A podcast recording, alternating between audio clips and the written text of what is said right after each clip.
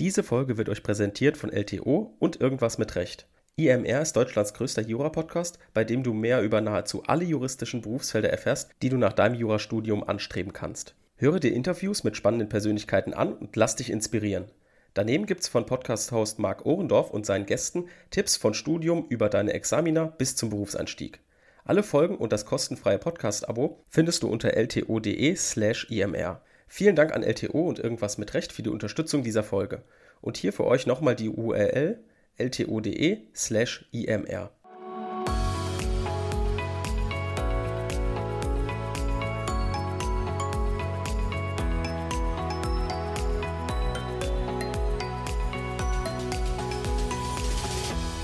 Willkommen zu einer neuen Folge Kurzerklärt. Heute sind wir wieder mit der klassischen Kurzerklärt-Reihe am Start. Dies an einem Dienstag deswegen, weil ich ja letzte Woche erkältet war. Das hat sich alles ein bisschen verschoben. Die Vorbereitung für die Folgen hat sich etwas verschoben. Deswegen seht es mir nach, wenn jetzt gestern keine lange Folge zu der Bekanntgabe kam. Die wird auf jeden Fall nächste Woche kommen. Ähm, die Woche werden wir uns zwei Hashtag Kurzerklärt Folgen anschauen. Einfach weil äh, die schon vorbereitet waren. Ich musste da nicht so viel Zeit noch letzte Woche investieren. Ging ja auch gar nicht wegen der Erkältung. Deswegen, ähm, ja, heute auf jeden Fall die Kurzerklärt-Reihe. Ich glaube, die kommt auch sehr gut an bei euch. Wir haben da sehr viel Feedback zu bekommen. Da freuen wir uns natürlich immer sehr. Mm, das hat inzwischen auch Ausmaße erreicht, dass wir jetzt jemanden angestellt haben für den Instagram-Account. Das heißt, wenn ihr über die E-Mail, über Instagram-Account Fragen habt, irgendwie Hintergrundfragen, vielleicht was wir dann auch nochmal in den Folgen ergänzen können, könnt ihr die sehr gerne ähm, an den Instagram-Account oder an E-Mail schreiben. Die werden dann dort gesammelt, vielleicht auch schon beantwortet, wenn das einfache Fragen sind. Und wenn das Fragen sind, die vielleicht alle interessieren könnten, dann werden die an mich weitergegeben. Ich werde die dann in die Folgen einbauen. Genauso wie es auch heute der Fall sein wird. Heute haben wir wieder eine Frage, die vielleicht für alle interessant ist. Und ähm, die werden wir zunächst beantworten. Und dann schauen wir uns für die heutige Folge das Thema an. Das Thema wird nämlich sein die Verpflichtungsklage. Damit knüpfen wir an vorletzte Woche an. Da haben wir in der Hashtag Kurzerklärt-Reihe den Aufbau und die Problemverortung von der Anfechtungsklage uns angeschaut, wenn ihr euch erinnert. Ähm, da haben wir einfach nur, sind wir den Aufbau durchgegangen, haben uns klar gemacht, wo was geprüft werden muss, haben ein bisschen mit Verständnis gearbeitet, zum Beispiel bei der stadthaften Klageart, ähm, so ein bisschen erklärt, was da die Anfechtungsklage für einen Hintergrund hat, wo die herkommt. Und das werden wir heute auch mit der Verpflichtungsklage machen und euch damit so eine kleine Checklist für eure Klausur geben weil ähm, ich habe das zum Beispiel so gemacht im, im Öffrecht fürs erste Examen. Ich habe einfach den Aufbau von der Zulässigkeit zum Beispiel, von der Verpflichtungskarte auswendig gelernt, plus die jeweiligen Probleme, an welchen Stellen die anzusprechen sind. Und dann habe ich praktisch während der Klausur habe ich gemerkt, ah, Verpflichtungsklausur, bin ich im Kopf mein Schema durchgegangen, habe geguckt, ah, wo liegen hier die Probleme, habe die auf meiner Lösungsskizze notiert und dann wusste ich schon mal genau, wo die Probleme liegen. Das heißt, ich musste nicht mehr während der Klausur überlegen, äh, wo baue ich denn das ein, weil das ja gerade im, im Öffrecht immer ein bisschen blöd ist, wenn man nicht genau weiß, äh, wo kommt jetzt welcher Streit hin, insbesondere in der Begründetheit. Und ich glaube, diese Checkliste, die ich euch jetzt weitergeben werde, die kann euch auf jeden Fall helfen, wenn ihr das auch so mal ausprobiert. Und damit ähm, steigen wir auch direkt in die Folge ein. Zunächst einmal noch die Frage von der Sarah. Und zwar hat die Sarah gefragt, das ging um die letzte Anfechtungsfolge, ähm, über die Anfechtungsklage. Und zwar ging es ja in der Klagebefugnis nach 42 Absatz 2 VWGO darum, dass jemand die mögliche Verletzung eines subjektiven öffentlichen Rechts geltend macht. Und da war die Frage jetzt, ob man immer die Adressatentheorie nutzen kann.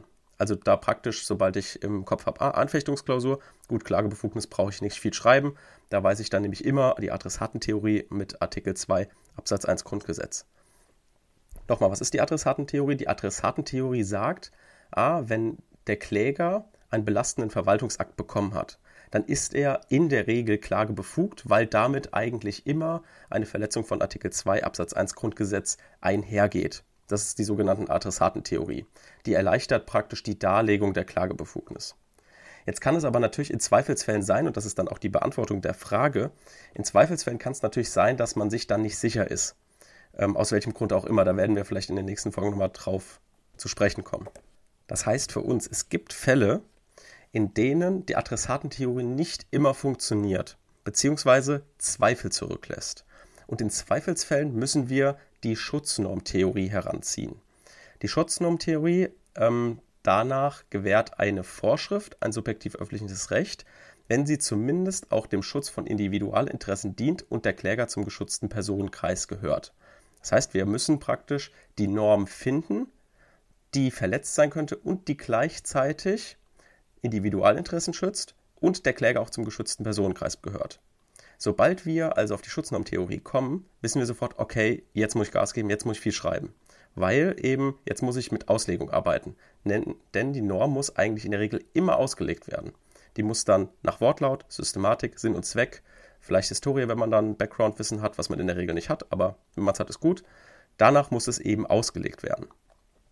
Und Jetzt denkt sich natürlich jeder, ach gut, geil, dann gehe ich einfach in die Grundrechte. Da werde ich ja immer irgendwie eine Verletzung finden. Haben wir ja auch in der Adressatentheorie gemacht mit Artikel 2 Absatz 1 Grundgesetz. da sage ich euch, passt auf, das geht eben nicht immer.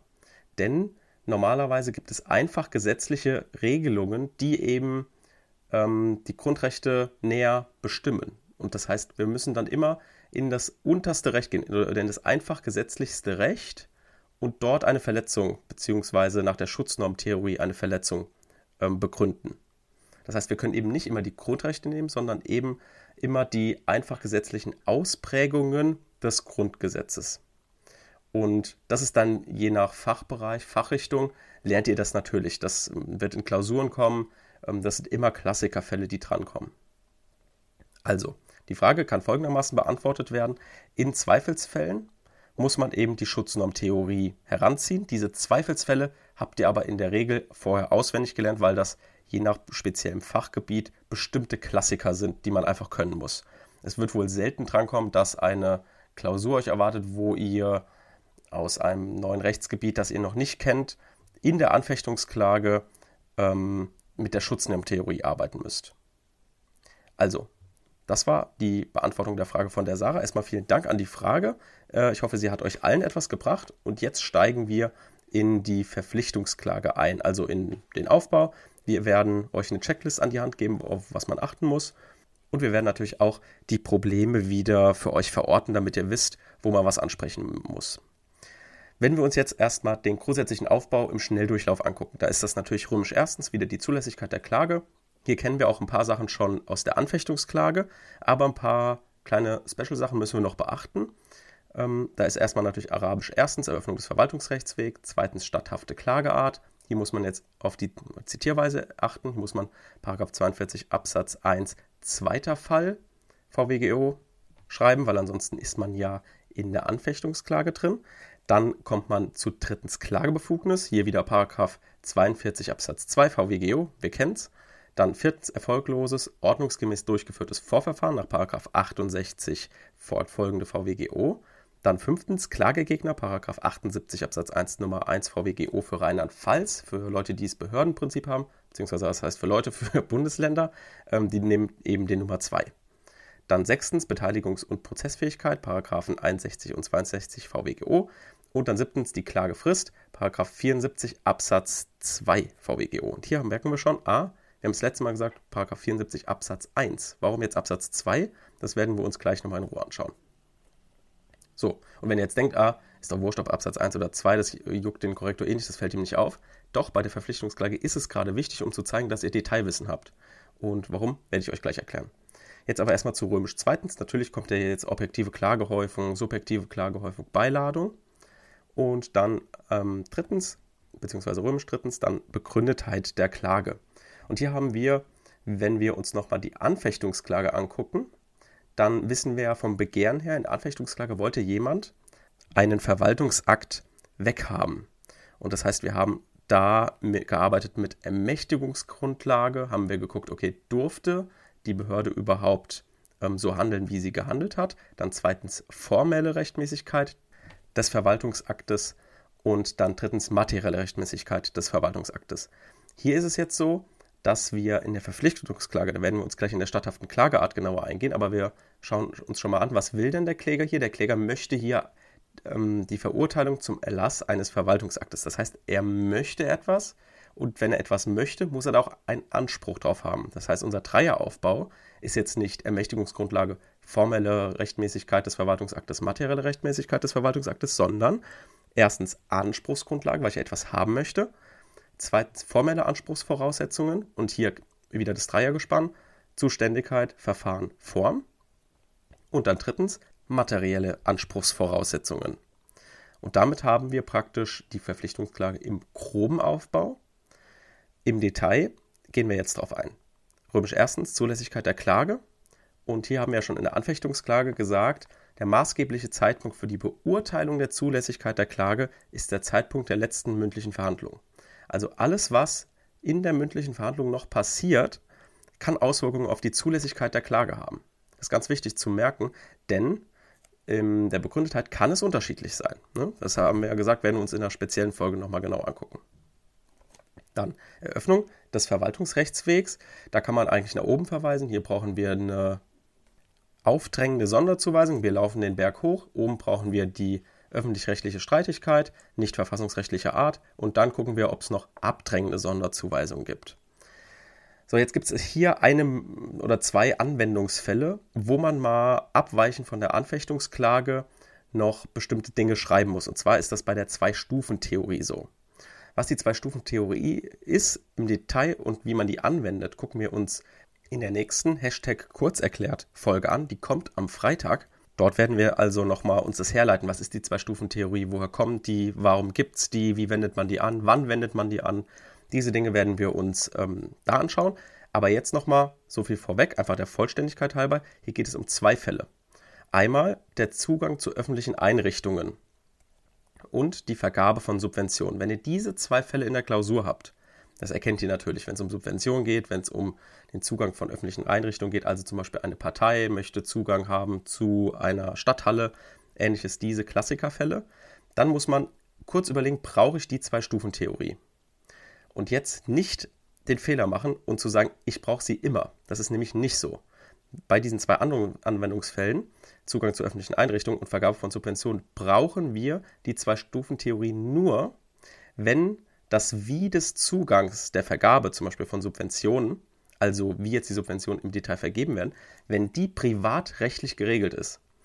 Wenn nämlich die Frage des Zugangs bzw. der Vergabe wenn das eben öffentlich-rechtlich geregelt ist, also zum Beispiel per öffentlich-rechtlicher Vertrag oder Verwaltungsakt, dann brauchen wir die Zwei-Stufen-Theorie überhaupt nicht und es wäre grob falsch, beziehungsweise wird den Korrektor aus der Weißglut bringen, wenn ihr jetzt ewig lange Ausführungen zu der Zwei-Stufen-Theorie macht. Denn wir brauchen sie nicht. Warum brauchen wir sie nicht? Weil wir auf die Subordinationstheorie zurückgreifen können. Die Subordinationstheorie, die sagt eben, oder beziehungsweise ist diese Lehre von der Über- und Unterordnung, also, es liegt eine eindeutig hoheitliche Handlungsform vor. Hier also diese Vergabe mit VA.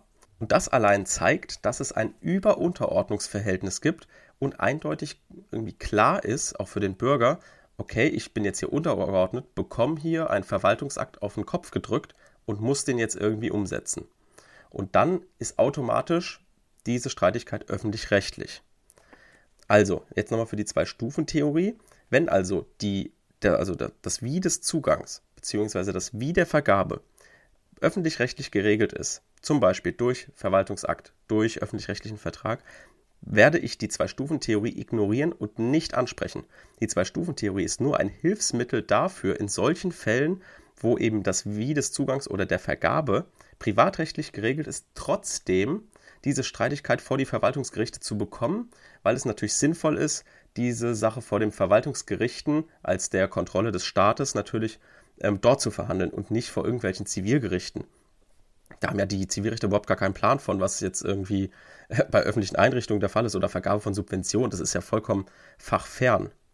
Und deswegen eben hat man versucht, diese Fälle, ah, oh, oh, wir haben Angst, dass die abrutscht in die zivile Gerichtsbarkeit und eben nicht bei uns bleibt. Deswegen hat man diese Zwei-Stufen-Theorie erfunden und deswegen sagt man eben, ja gut, wenn jetzt die, wie, das Wie des Zugangs, wie der Vergabe privatrechtlich ist, müssen wir die Zwei-Stufen-Theorie heranziehen, die eben sagt, wenn das Wie der Vergabe privatrechtlich geregelt ist, muss ich gucken, damit es bei den Verwaltungsgerichten bleibt, ob das Ob der Vergabe denn öffentlich-rechtlich ist. Weil wenn es öffentlich-rechtlich ist, dann können wir es ja bei den Verwaltungsgerichten belassen. Wenn jetzt aber auch das Ob der Vergabe bzw. der Ob des Zugangs auch privatrechtlich ist, dann ist es halt schon sinnvoll, wenn es die Zivilgerichte entscheiden, wenn beide Arten oder beide Stufen praktisch auf zivilrechtlicher bzw. privatrechtlicher Ebene sind. So, das war ein Kurzritt durch die Zwei-Stufen-Theorie. Der Vollständigkeit halber, falls ihr eben ähm, für die Examsvorbereitung oder für eine Klausur einfach nur nochmal die Folge hört. Und das gehört natürlich einfach zu der Verpflichtungsklage dazu. Ist ein Klassiker. Okay, dann kommen wir jetzt weiter zum Verständnis. Wenn ich jetzt von Verständnis spreche, dann meine ich, wenn wir in der Zulässigkeit einer Klage sind, eigentlich immer die statthafte Klageart, weil es hier, sich hier zeigt, wer verstanden hat, welche Klageart wann wie benutzt wird. Jetzt sind wir in der Verpflichtungsklage in 42 Absatz 1, zweiter Fall VWGO und wissen generell, dass es hier um die Verurteilung zum Erlass eines Verwaltungsaktes im Sinne von 35 VWVFG geht. Jetzt aber nochmal ein bisschen als Hintergrund, was begehrt denn jetzt immer der Kläger? Wenn der Kläger eine Verpflichtungsklage erhebt, dann begehrt er immer die Erlangung eines begünstigenden Verwaltungsaktes, den die Behörde entweder verweigert oder unterlässt. Das heißt, aus dieser kleinen Definition haben wir schon die zwei Arten der Verpflichtungsklage rausgehört. Das ist vor allem für die mündliche Prüfung kann das wichtig werden, wenn man eben gefragt wird, ja, was gibt es denn für zwei Arten der Verpflichtungsklage? Da ist man vielleicht erstmal ein bisschen äh, überrascht. Ich kenne nur eine Verpflichtungsklage, aber es gibt eben zwei Arten, die jetzt für das schriftliche Examen nicht so wichtig sind.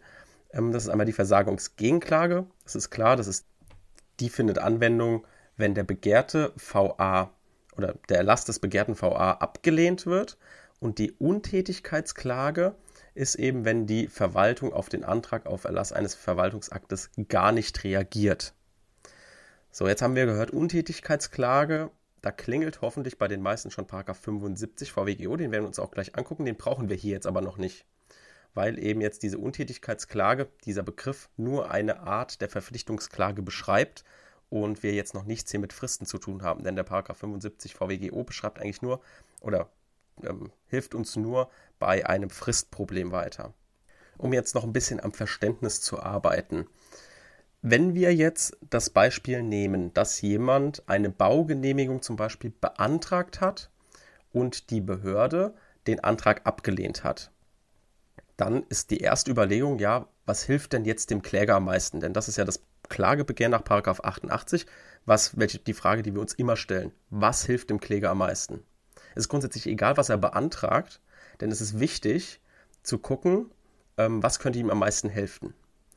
So, und das ist eben nach 88 das Klägerbegehren. Und bei diesem Fall, den ich euch jetzt geschildert habe, ist es eben so, dass man natürlich am Anfang überlegen kann, ah, Ablehnungsbescheid, mh, belastender Verwaltungsakt, den er weghaben will.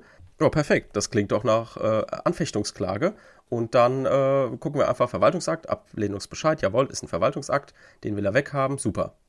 Jetzt müssen wir uns aber natürlich fragen, ja, was ist denn, wenn, der, wenn er jetzt den Verwaltungsakt angreift und der möglicherweise rechtswidrig war und dann wegfällt.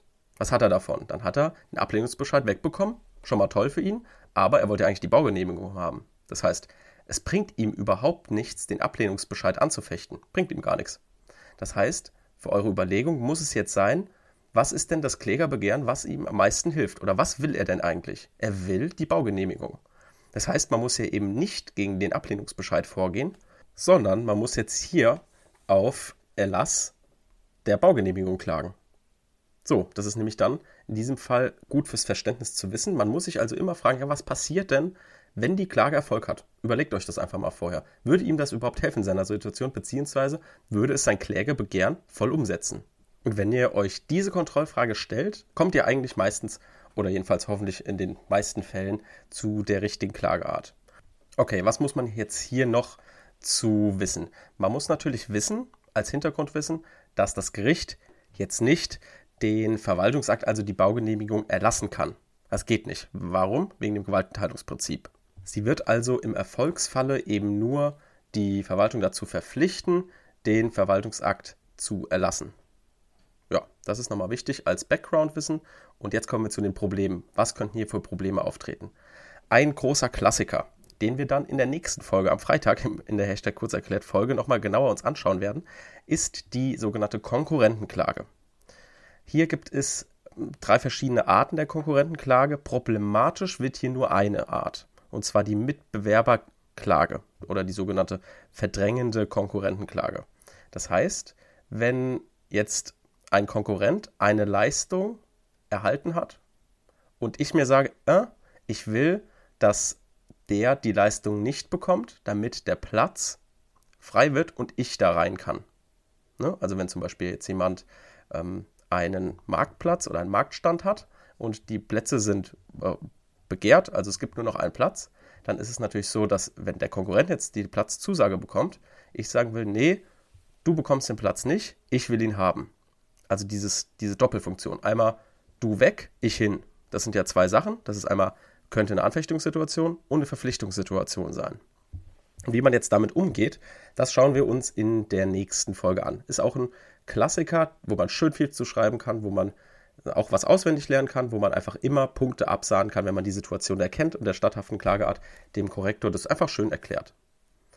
So, dann kommen wir zu drittens, das war die Klagebefugnis nach 42 Absatz 2 und hier müssen wir jetzt gucken, ob ein möglicher Anspruch des Klägers besteht.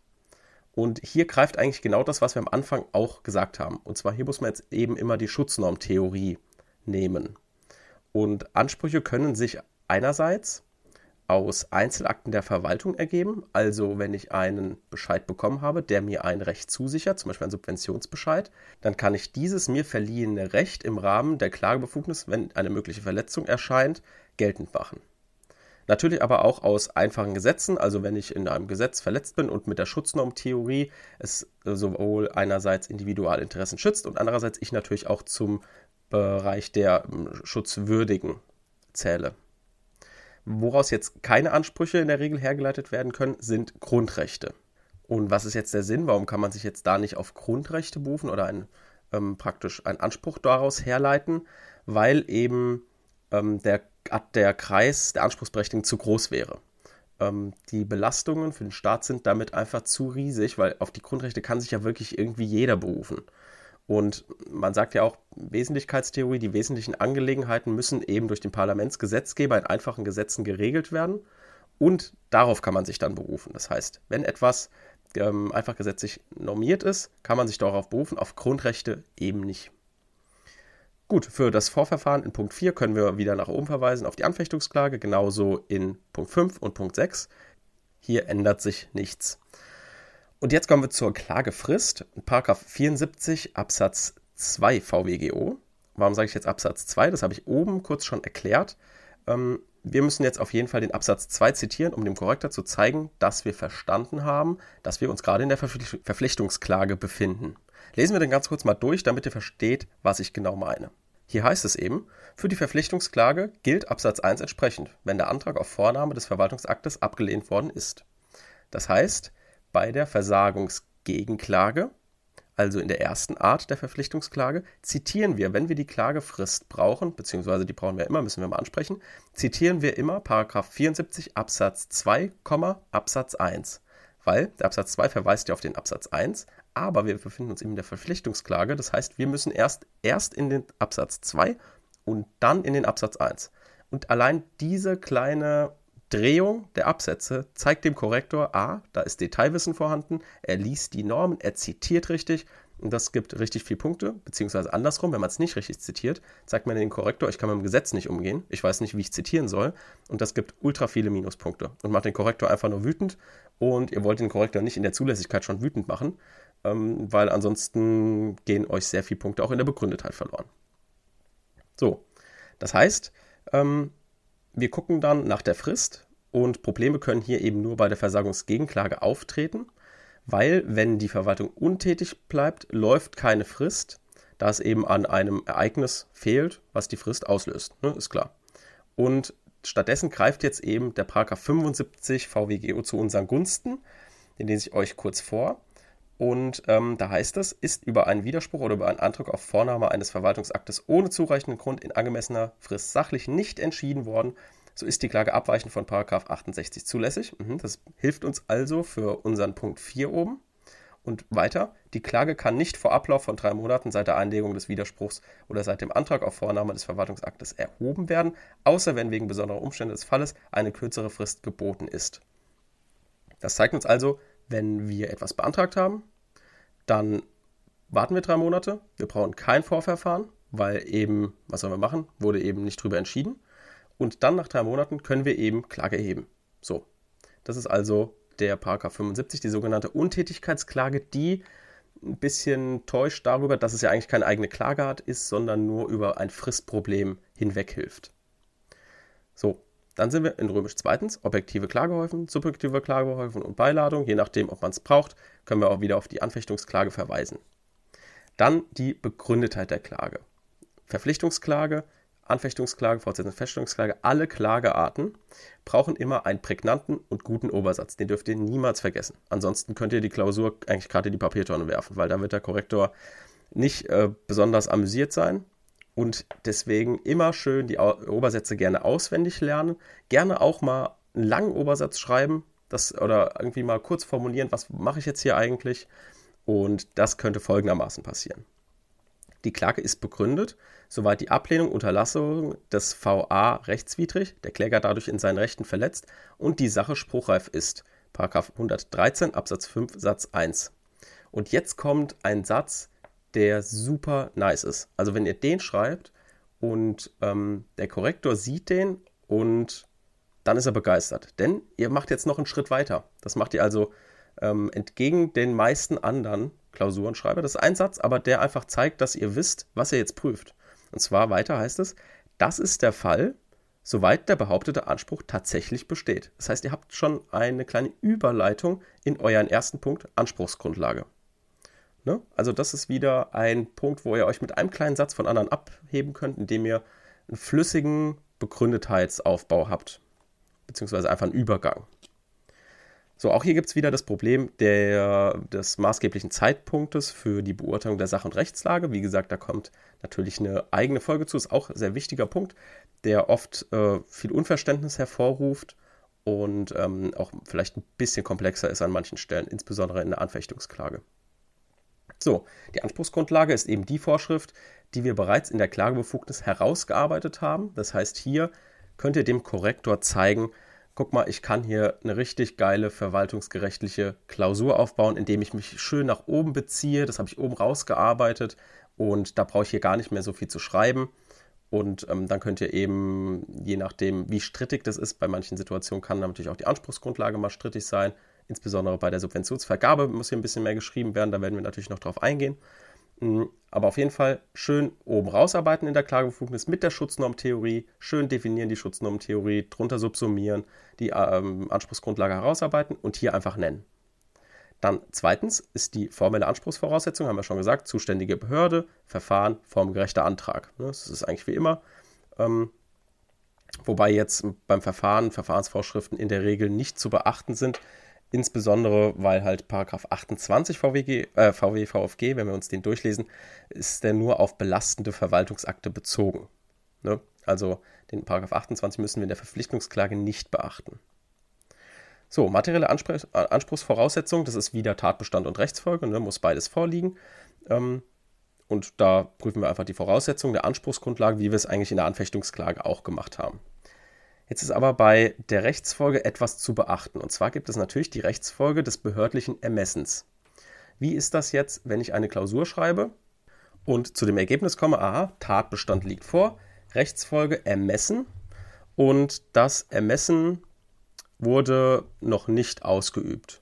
Dann tritt genau der Fall ein, den wir in unserem Obersatz mit der Spruchreife gemeint haben. Denn eine Spruchreife bedeutet, dass das Gericht abschließend über den Erlass des Verwaltungsakts entscheiden kann. Das kann sie aber eben nicht, wenn die Behörde noch ihr Ermessen oder beziehungsweise das Ermessen der Behörde noch zusteht. Denn dann kann sie eben nur ein Bescheidungsurteil erlassen, wo dann die Behörde, wo der Behörde gesagt wird, ja, bescheide neu darüber, du hast das Ermessen noch nicht ausgeübt. So, es gibt natürlich Fälle, in denen eine Spruchreife bei der Verpflichtungsklage vorliegt, obwohl ein behördliches Ermessen in der Rechtsfolge eingeräumt wird. Das sind eben die Fälle aus dem Gefahrenabwehrrecht. Dort ist nämlich dann das Ermessen in der Regel auf Null reduziert. Wenn eben für ein besonders wichtiges Rechtsgut, beispielsweise Leben, Freiheit, körperliche Unversehrtheit, wenn dieses Rechtsgut bedroht ist im Gefahrenabwehrrecht, dann kann der Anspruch auf Einschreiten, das behördliche Ermessen auf Null reduziert sein dann hat der Kläger einen gebundenen Anspruch und die Klage ist voll begründet. Wenn jetzt das Ermessen eben, wie meinem Anfangsbeispiel, nicht auf Null reduziert ist, dann hat der Kläger eben nur einen Anspruch auf ermessensfehlerfreie Entscheidung. Also ergeht dann, wie ich oben gesagt habe, ein Bescheidungsurteil. Das heißt, wenn wir einen Anspruch prüfen, wo behördliches Ermessen eingeräumt ist, müssen wir uns immer fragen, ja, kann denn das Gericht jetzt entscheiden? Das Gericht kann entscheiden, also die Verwaltung zum Erlass eines Verwaltungsaktes zwingen, wenn das Ermessen auf Null reduziert ist. Das Ermessen ist dann auf Null reduziert, wenn ein besonders wichtiges Rechtsgut bedroht ist. Also die Behörde gar nicht anders entscheiden kann, als den Anspruch als gebunden anzusehen oder den Anspruch zu bescheiden. Dann ist es eben so, dass die Sache spruchreif ist und die Sache ist eben dann halt nicht spruchreif, wenn keine Ermessensreduzierung auf Null vorliegt, die Behörde ihr äh, behördliches Ermessen noch nicht ausgeübt hat. Dann ist die Sache eben nicht spruchreif. Hier gebe ich euch jetzt einen kleinen Klausurtipp. Weil das immer eine Unsicherheit ist, ist die Klage jetzt teilweise unbegründet, weil eben ähm, keine Ermessensreduzierung auf Null vorliegt. Versucht, also so, mit sowas werdet ihr natürlich im Gefahrenabrecht sehr oft konfrontiert, versucht einfach zu begründen, dass eine Ermessensreduzierung auf Null vorliegt, damit ihr euch nicht dem Risiko aussetzt, ähm, vielleicht einen falschen Ergebnissatz zu formulieren. Das heißt, wenn ihr im Gefahrenabwehrrecht jetzt unterwegs seid und merkt, ja gut, das kann auf jeden Fall gut begründet werden, dass eine Ermessensreduktion auf Null vorliegt, weil eben ein wichtiges Rechtsgut gefährdet ist, dann versucht das auf jeden Fall gut zu begründen und geht nicht den Weg, sagt, ah, es ist doch keine Ermessensreduktion auf Null, weil es einfach die Gefahr birgt, ihr, ihr verhaspelt euch am Ende. Und ihr seid da am Ende der Klausur, ihr habt Stress und habt dann keinen Bock, so einen unsicheren Ergebnissatz zu formulieren dann entscheidet euch lieber direkt während der Argumentation den Weg, okay, ich sage Ermessensreduzierung auf Null, dann weiß ich auch, was mein Ergebnissatz ist, nämlich die Klage ist begründet. So, das ist nochmal mein Tipp am Ende für die Rechtsfolge beziehungsweise für die Spruchreife. Und ja, damit würde ich sagen, hören wir uns am Mittwoch wieder zu Strafrecht. Nächst, äh, diese Woche Freitag kommt die Kurzerklärtfolge zu der Zwei-Stufen-Theorie. Nächste Woche Freitag kommt die ähm, Folge zu der Konkurrentenklage. Da werden wir also in den beiden Folgen nochmal an die heutige Folge anknüpfen und die noch offen gebliebenen Fragen zu diesen zwei Themen hoffentlich beantworten können. Dann wünsche ich euch noch einen schönen Tag und wir hören uns dann am Mittwoch. Tschüss!